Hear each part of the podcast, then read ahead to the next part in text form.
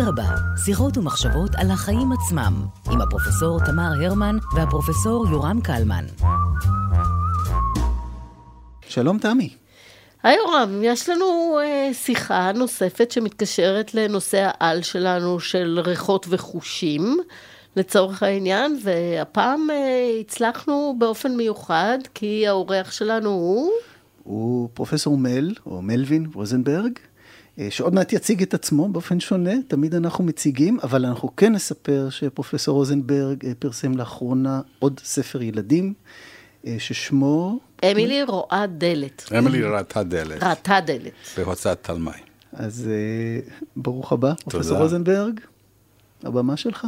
אוקיי, אז תקראו לי מל בבקשה.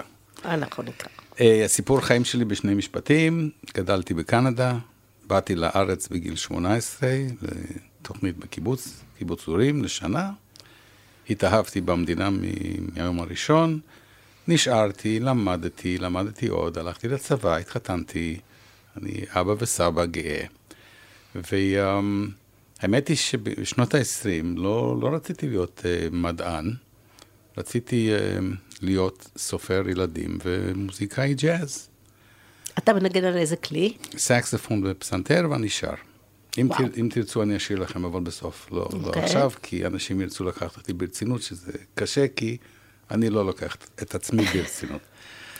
אז לא הצלחתי להיות סופר ילדים וג'אזיסט בגיל 20 משהו, אז החיים בחרו לי קריירה מדעית, ועסקתי הרבה בחיידקים, והתחברתי לבית ספר לרפואת שיניים, ותהיתי מה אני אעשה שם, עד שיום אחד התגלה העניין של ריחות פה, ועסקתי בריחות פה במשך עשרות שנים, ואחר כך ריחות גוף, ובגיל 58, I called it a day, אחרי שהרחתי כ10,000 איש, פרסמתי מלא מחקרים וספרים, אמרתי, אוקיי, חלס, רוצה לעסוק בחינוך, רוצה לכתוב, רוצה לנגן ולשיר.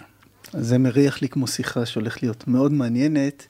הנושא באמת של ריח פה וגוף, זה אחד מהנושאים שהוא די טבויים אצלנו בחברה. זה נושא שאנשים לא כך אוהבים לדבר עליו, וזו סיבה מצוינת לדבר עליו, לדעתי לפחות. אני משווה את זה עם, איך אומרים בעברית, התערטלות. כי הריחות שלנו הם ריחות אינטימיים שלנו, ואנחנו מכסים אותם כמו שאנחנו מכסים את עצמנו, מאז אדם וחווה. וזה כל התרבויות מכסות ריחות גוף כך או אחרת, או שזה מאוד משהו ייחודי לתרבויות מסוג מסוים? כי למשל, נכון, הצרפתים והאנגלים הם לא אותו דבר לצורך העניין הזה. כל תרבות והריח שלו. במשך מאות אלפי שנים היה קשה למסך את הריח. אנחנו לא יודעים, אבל כפי שהעידו אנשים אחרים שהיו בתוכנית, אנחנו יודעים מתקופת המצרים העתיקים והתנ"ך. עשו בסמים כדי... לא רק בסמים. דיברתם על המקרא, הלוט המקראי, כן, שהביאו, אני לא מומחה, אבל כשהביאו את יוסף, אורחת גמלים, עליהם משהו וצלי ולוט. מה זה לוט? אז חשבו פעם שלוט זה המסטיקה, שהיו פעם לא עשים כאן בזמן התנ"ך. והיום מגדלים אותו באי חיוס, ששוכן ליד טורקיה. למה הוא לא גדל בארץ? למה? הרי לפני כמה אלפי שנה, זה היה מוצר חקלאי שלנו. והוא מוזכר בתלמוד, האם אפשר ללעוס מסטיקי בשבת, אי אפשר ללעוס מסטיקי בשבת. והם ידעו משהו לפני אלפי שנים, שיש בחומר הזה, ברזן של השיח, של אלת המסטיק. בשרף. כן. בשרף. חומר אנטי-בקטריאלי.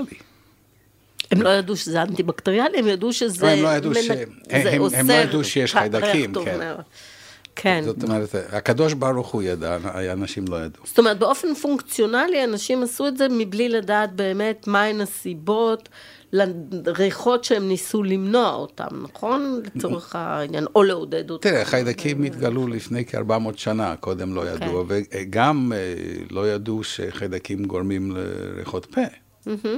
עד היום יש כאלה שחושבים שהקיבה גורמת לריח פה, שזה שטויות. אז מה אנחנו יודעים על ריח פה? מה...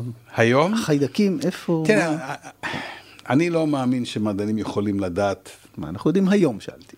זה מה שאנחנו חושבים היום. אוקיי. כי כל דוגמה יבוא אחר כך, הנה, דיברתם על Scientific Revolutions וקרל פופר. אני הייתי סטודנט של קרל פופר, אז אני לא מאמין שאפשר לדעת. אבל מדענים חושבים שריח פה הוא בא מחיידקים, בעיקר בגב הלשון, שהם מקבלים אולי נזלת אלרגית, אנחנו לא יודעים, שיירי אוכל שנדבקים גב הלשון, וזה נשאר שם שעות. ורוב ריח פה הוא בא מגב הלשון, החלק הפנימי. ויש מנקה... גב זה החלק האחורי, אתה פשוט מצביע עם האצבע. לא, הגב זה החלק שאנחנו רואים אותו. אוקיי. אוקיי. הבטן של לשון. מל מוציא לשון אלינו, הבנו. סליחה, אני...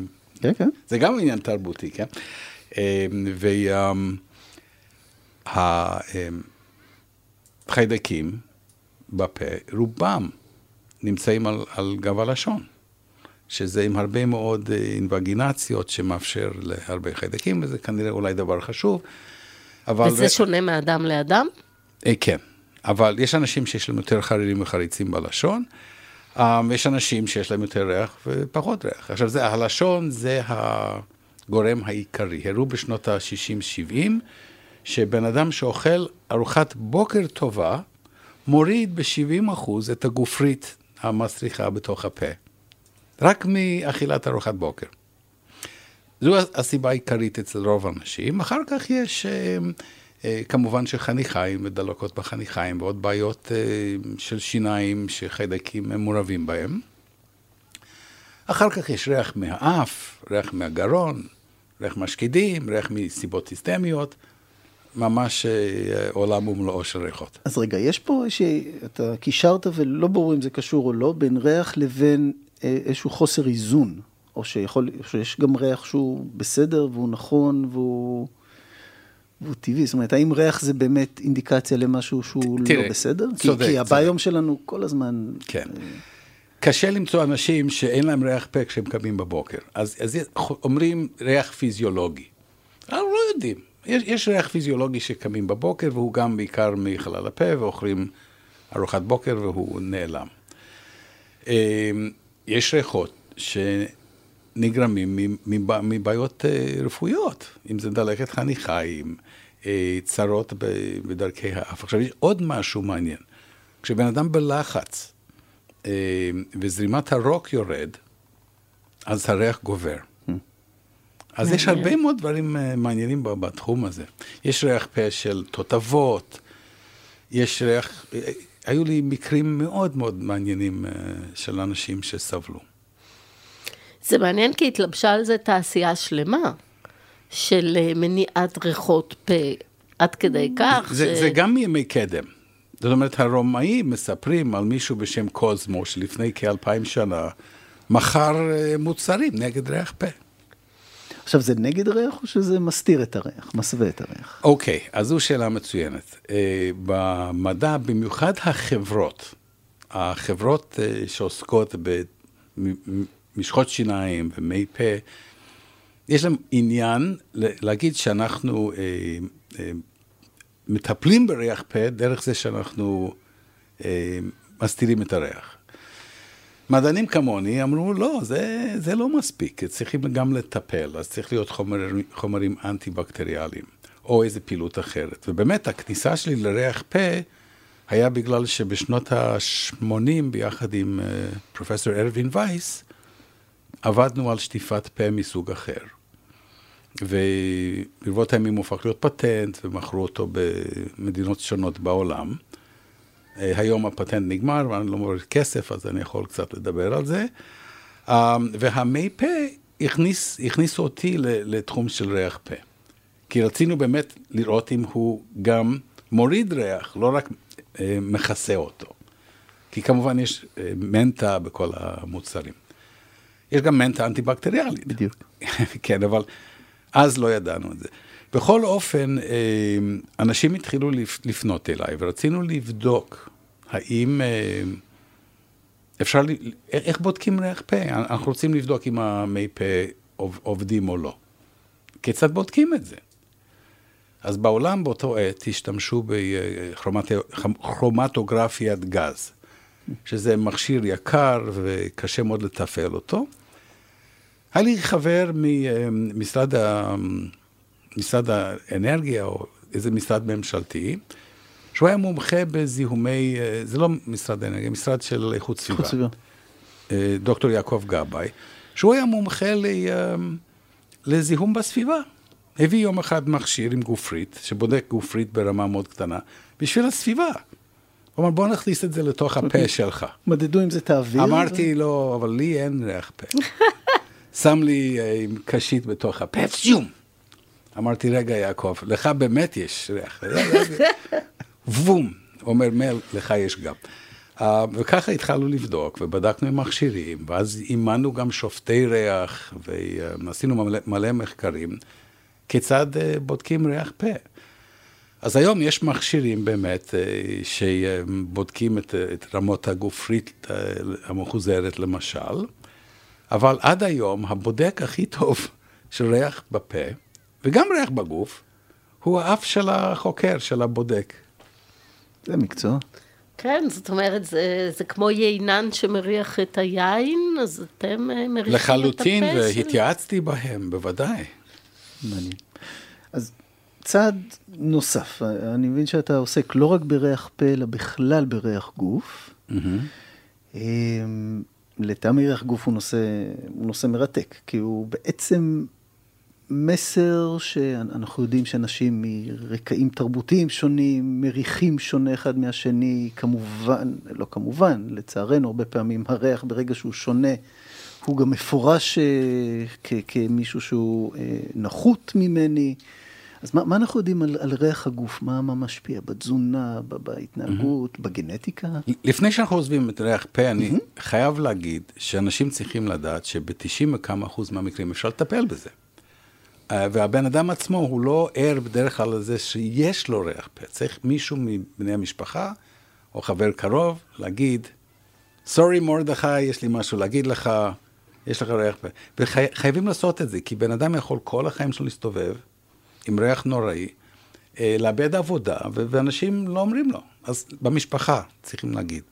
נקודה חשובה. עכשיו, ריח גוף, ריח פה הוא כמעט תמיד דבר שלילי, דוחה, נגטיבי. ריח גוף הוא מעניין.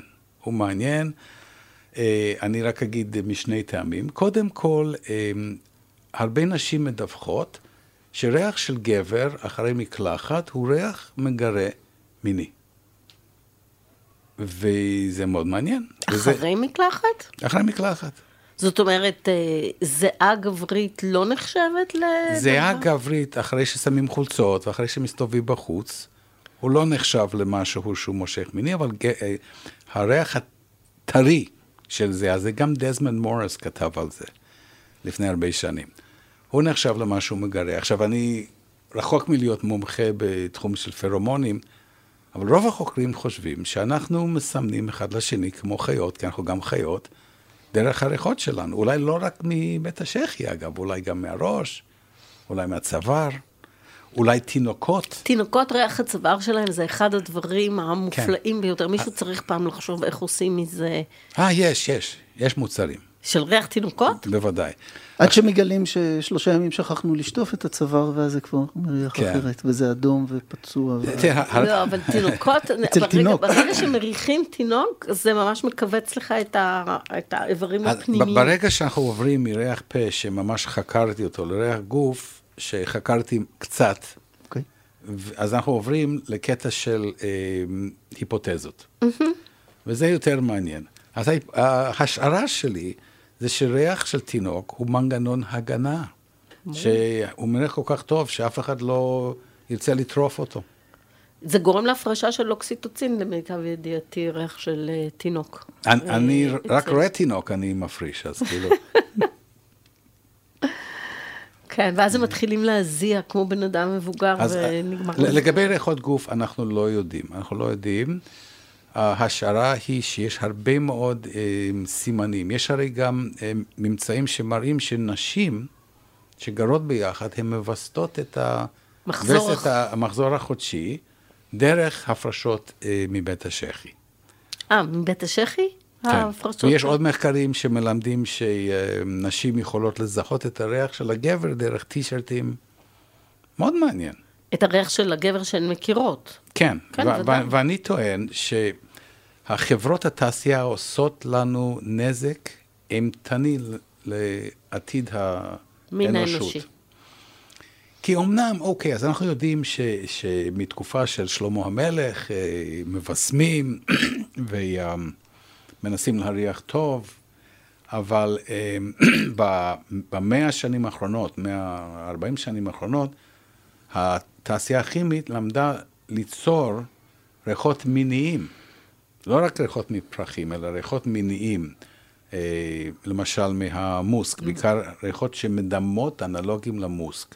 עכשיו, המוסק גם מוזכר פעם ראשונה בתלמוד, וזה היה פעם שק, זה עדיין שק מאייל שבמזרח שאסור לצוד אותו היום בשביל זה, אבל פעם היו צדים אותו, והשק הזה היה אפשר למכור אותו ב-30,000, 40,000, 50,000 דולר שק אחד של ריח.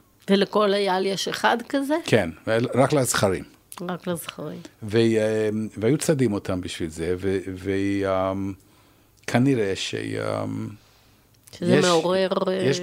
יש פה משהו, לא רק אצל היעלים, גם אצלנו. עכשיו, פעם זה היה מאוד יקר.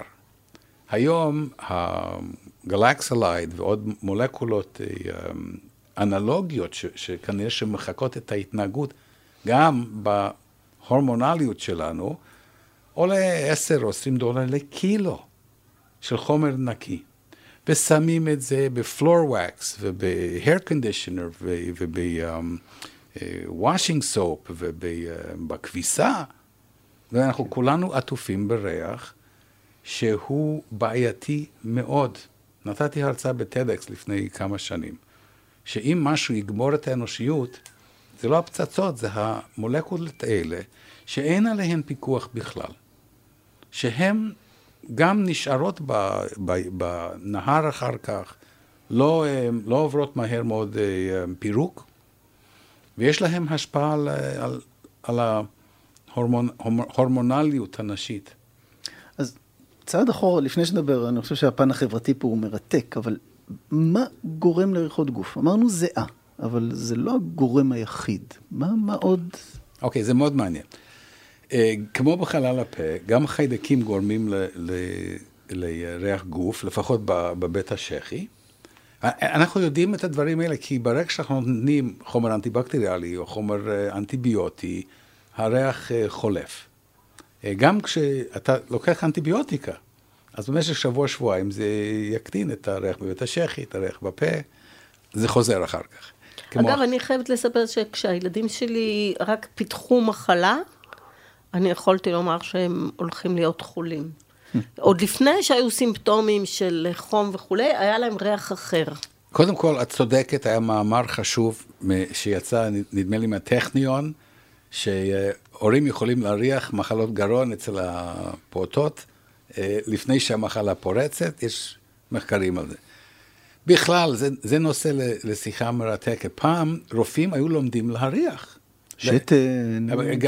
גם בסין, אבל גם אצלנו, ב-Western Medicine, היו מריחים שתן, היו מריחים כל מיני דברים, או למשל פצע. כי אפשר להריח סודומונס, חיידקים מסוימים, שיכולים להיות מסוכנים, דרך הריח שהם מפרישים. אז פעם, כל המיקרוביולוגים היו מומחי ריח. ידעו לזהות לפי ריח. היום זה כבר עבר מהעולם. עכשיו לשאלתך, למה זה מעניין? כי קודם כל, עד הבגרות המינית, אין לנו ריח בבית השכי. ואז אנחנו כולם מכירים את התופעה הזאת, שיש ילד עם ריח של מלאך, ויום אחד הוא בא הביתה, עם ריח של ספוג. ספוג לא טרי. ומה קרה? אז בבית השכי, בזמן בשלות המינית, אני לא יודע אם זו מילה נכונה. בגרות המינית. הגוף מפתח סוג של זיעה, שנקרא זיעה אפוקרינית, שזה זיעה שמנונית, שהחיידקים הם מפרקים אותה לריח גוף. זה כאילו שאנחנו מאפשרים לבית גידול בבית השכי לתת לחיידקים שאנחנו יורשים אותם, כן? ונמצאים באור, להפריש מולקולות שהן באיזשהו מקום מגדירות אותנו. זה מרתק. ובכלל, אם מסתכלים על כל המחקרים היום, שפעם אמרו, אנחנו DNA שלנו. היום אומרים, לא, אנחנו לא DNA שלנו, אנחנו DNA שלנו, אבל בעיקר של כל המיליארדי חיידקים באור ובמעי. וזה נפלא, כי הפרופסור שלי, יוג'ין רוזנברג, אומר את זה הרבה עשרות שנים. ובפה אנחנו יודעים את זה, שאת החיידקי הששת, אתה יורש מאמא שלך, וקשה מאוד למגר אותה. אז אם לאמא היו חיידקים יותר קטלניים שעושים הששת, אז לך גם יהיה נטייה. זה מדהים. אנחנו נולדים בלי חיידקים, כן? ואז אנחנו יורשים, בעיקר מאמא, אחר כך בגיל הבגרות, אולי... יש גם את אלה שאנחנו יורשים תוך כדי הלידה, ממש בתעלת הלידה. כן, אבל הרבה מאלה לא שורדים. מה שקורה זה, התינוק, הוא מקבל אוכלוסיות של חיידקים, אולי גם חיידקות, שבאים ולא מוצאים בית חם. אבל אלה שמוצאים בית חם, הם עושים קולוניזציה, כנראה לכל החיים. זה נפלא, אז אני כבן 71, אבל יש לי עוד לא רק את ה-DNA של ההורים, גם את החיידקים שלהם. ואני חייב לספר קוריוז, בדת האסלאם, אם אני לא טועה, אישה שמניקה תינוק שהוא לא שלה, הוא אסור לו להתחתן עם מישהו מהמשפחה שלה. כי כאילו יוצרת את הבונדינג הביולוגי? כן, נכון, ואני טוען שהבונדינג הביולוגי זה דרך החיידקים. איך ידעו את זה? anyway, מאוד מעניין. אז אנחנו בגיל הבגרות מפתחים ריח אחר, כנראה ריח מיני, והאפוקרין הזה הוא גדל גם הסערות הקשורים, באזור של בית השכי ושמה למטה. אזור הרווה. Thank you. והנכדים שלי אולי מקשיבים, אז כאילו. וזה מרתק. זה מרתק. למה זה דוחה? אם זה כאילו משהו מיני, אז למה זה דוחה? אז כמובן שאנשים כמו דזמנד מוריס חשבו ככה, אולי בגלל שהוא לא טרי. כי עם כל הבגדים, הריח משתנה. למשל. כן, אז בהקשר הזה יש את כל הנושא של הריח הווגינלי, שלמעשה הייתה תעשייה גדולה שהתחילה בשנות ה-60, 70. נכון, של שטיפות של איבר המין כדי להוציא את הריחות הווגינליים. כן. שהניסיון הוא באמת לנטרל מהגוף את כל הריחות, בין עם הדאודורנטים ובין עם הקרמי גוף שהם לא חייבים להיות ריחנים, אבל הם מאוד ריחנים, ובין השטיפות הווגינליות. אז אוקיי, אז התעשייה העכשווית, יכולה לעשות רימייק של הבן אדם. אם זה השתלת שיער, ובודי ליפטינג, וסקין ליפטינג, וסמל ליפטינג, ואני רואה בזה סכנה, כי בסופו של דבר אתה מתאהב באיזשהו תעשייה. אתה מתאהב בריח שבחורה או בחור קנו מהסופר פארם. השתלת שיער שהם עשו בטורקיה. זה כאילו... זה בעיה. עכשיו, אני נשוי הרבה שנים לאישה, שאני מאוד אוהב אותה. בין הדברים שאני הכי אוהב אצלה, זה ריח הגוף. ואני באמת מאמין, ונפגשנו בריקודים, שזה נותן אפשרות לאנשים להריח את ה-real person. כן.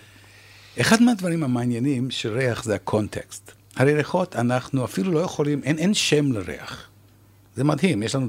שמות לצבעים, שמות לצלילים. כן, דו, מי, אין לנו דו, מי, רי לריחות. אנחנו תמיד אומרים, it smells like a rose, כן?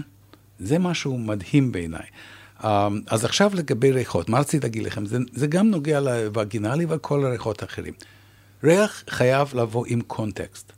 קח את הריח שאתה הכי אוהב, נגיד שאתה מת על בננות. אתה מת על בננות? לא, אתה אוהב דובדבנים. כן? כל אתה יודע. אוקיי. דובדבנים זה פנטסטי. אתה גם אוהב סטייקים. אבל אם מישהו יגיש לך במסעדה סטייק עם ריח של דובדבן, ספק אם תאכל אותו. וגם ההפך. הריח הוא חייב לבוא עם קונטקסט. אז אם שאלת לגבי הווגינלי, גם אם הריחות האלה הן לא הכי נעימות, אתה לא היית פורס אותם על הלחם שלך, בקונטקסט של אקט מיני, יכול להיות ש... you know, בהחלט. They work. בדיוק בהקשר הזה, למשל, אתה יודע, יש המון סבונים בריח וניל. עכשיו, אני אוהבת גלידה וניל, אבל זה מעצבן אותי נורא, שעוברת לידי מישהי, והיא מתבשמת בריח וניל, זה כאילו לא מתחבר, או סבון עם קינמון. זה אצלי מתחבר לריחות של אוכל, ולא לריחות של גוף, ואני חושבת שהניסיון לעשות בלנדינג כזה, הוא מטשטש אותנו מבחינה ביולוגית אפילו, באיזשהו מקום. יכול להיות. כי אדם שמריח כמו לחמניה, יש לזה איזה מין דיסוננס באיזשהו מקום, אצלי בראש לפחות, אני מניחה, יכול להיות שיש אנשים שמאוד אוהבים ריח של וניל על אנשים, אבל כאילו... קודם כל, אנשים יש להם פרפרנסס שונים, גם מבחינת ההיסטוריה שלהם, אם הייתי ילד קטן וברחתי איזה ריח של איזה... יש לי ריח קנדי, שאני מת עליה, של אביב, של האדמה ושל סתיו. בדיוק מרואיינת אחרת אמרה שהיא אוהבת ריח של דשא, כי זה מזכיר לה את הקיבוץ. כן, אפילו יש קיבוצניקים שאוהבים ריח של רפת. אז אתה יכול לקשור קונטקסטואלי עם איזה משהו ששימח אותך בתור ילד קטן. זה דבר ראשון. דבר שני, זה אנחנו סבורים היום, שלכל אחד יש קומפלקס שונה של רצפטורים של ריחות. יש אנשים שמריחים כוסברה ככה, ומריחים כוסברה בצורה אחרת, וזה הרבה מאוד ריחות. כל אחד מריח שונה ומריח שונה. לגבי הווניל, וניל זה ריח שהתעשייה יודעת שמושכת. זה יכול להיות לגעת גם בקטע הזה של לאהוב תינוקות. אז הם יודעים. קינמון זה ריח יותר פולרי. אני אישית מת על קינמון, אני תמיד עושה סלט פירות עם קינמון, עד שנוכחתי לדעת שבני דודים של גיסתי באים מאיזה קיבוץ שהם לא נחשפו בחיים לקינמון, והם לא רצו לאכול את הסלט פירות שלי. אז, וזה נוגע למה שדיברנו. ריחות של עמים, של אוכלוסיות של אנשים, בצורפתית, כשאתה לא סובל מישהו, אתה אומר, je ne peux sentir, או משהו, צורפתית שלי, וגם בגרמנית. יש כאן יש רישן, כן? אתה לא יכול להריח את הבן אדם הזה. וזה אומר הרבה, שאנחנו, יש אנשים שאנחנו לא אוהבים את הריח שלהם. עכשיו, זה לא חייב להיות קוגניטיבי אפילו, יש הרבה מחקרים על ריחות, שהיושב בחדר לא מריח. שמים פדים מפה, פדים משם. למשל חילבה שאוכלים, הוא יוצא דרך האור, ויש אנשים שמאוד אוהבים חילבה, אבל הם לא רוצים לאכול את זה, מפני שהם יודעים שיש לזה איזושהי סטיגמה של ריח לא טוב שיוצא להם מהאור, אבל יש חברות שאוכלות חילבה כל הזמן, אז בוודאי שם באותן חברות. אז תחשבי באוכלוסיות, נייטיב אוכלוסיות, כן, שכל תת שבט, כל תעסוקה, הרי בתנך היה ריח לכל בעל עסק. היה ריח. לבורסקאי היה ריח, לזה היה ריח. כל אחד יש לו את הריח שלו. אני יכול בעיראקית, כן, אומרים שתם אל ידק, אני אריח את היד שלך. לא דיברנו על זה, אבל גם יש כל הנושא הזה של ריח שהוא אמת, כן, שאתה יכול לבלף אותי עם הידיים, ידי עשיו וזה, אבל אני אכיר את הריח.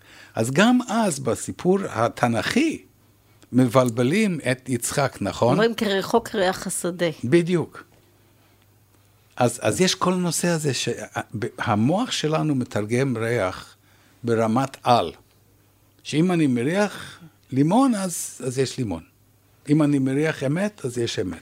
מצד אחד, מצד שני, אנשים, למשל, דיברנו על זה באחת השיחות הקודמות, להיות חירש ולהיות עיוור, זה נחשב כמגבלה עצומה, ולהיות תטרן, לא? זאת אומרת, אתה יכול להיות תטרן, זה אמנם לא כיף, כי אתה לא מריח, לא קינמון ולא וניל, אבל זה, ואתה הסברת בפירוש, שאין לנו קטלוג של ריחות כזה שאנחנו יכולים באמת להגיד כמו צבעים או כמו צלילים. אז יש משהו בחוש הזה שהוא מאוד חמקמק, אני חושבת שאנחנו... אני הראשון לא... שאסכים איתך. לכן זה חוש נפלא בעיניי. יש אנשים שאומרים שזה חוש שהוא לא מפותח אצל אנשים, או שעובר עם האבולוציה, אנחנו פחות. אז אני אומר להם, לך לסופר פארם, ותראה מה אנשים עושים לפני שהם קונים כל מוצר. מריחים אותו. מריחים אותו. מזל שיש על הקוטג' עכשיו את המכסה הסגור הזה, כי אתה זוכר שאנשים כל הזמן היו פותחים ומריחים קוטג'? בוודאי. ואיך אנחנו יודעים עם אוכל, זה משהו הוא קדמוני אצלנו. ואף שלנו, בכלל יש לנו מאות סוגי רצפטורים, ואנחנו לא כלבים אמנם, ולא עכברים, אבל יש לנו חוש ריח מאוד מפותח, וכן את צודקת, אפשר בעולם המודרני להיות תטרן, אבל אנחנו לא יודעים מה זה היה להיות תטרן לפני 2000 או 3,000 שנה. נכון. גם... לפני שהיה סופר עם קוטג'ים, עם פג תוקף. ולפני שהיה לך גלאי עשן בבית, שאחרת הייתה... איך בן אדם פרימיטיבי ידע שאוכל מקולקל, או משהו עם מחלה? רק דרך הריח.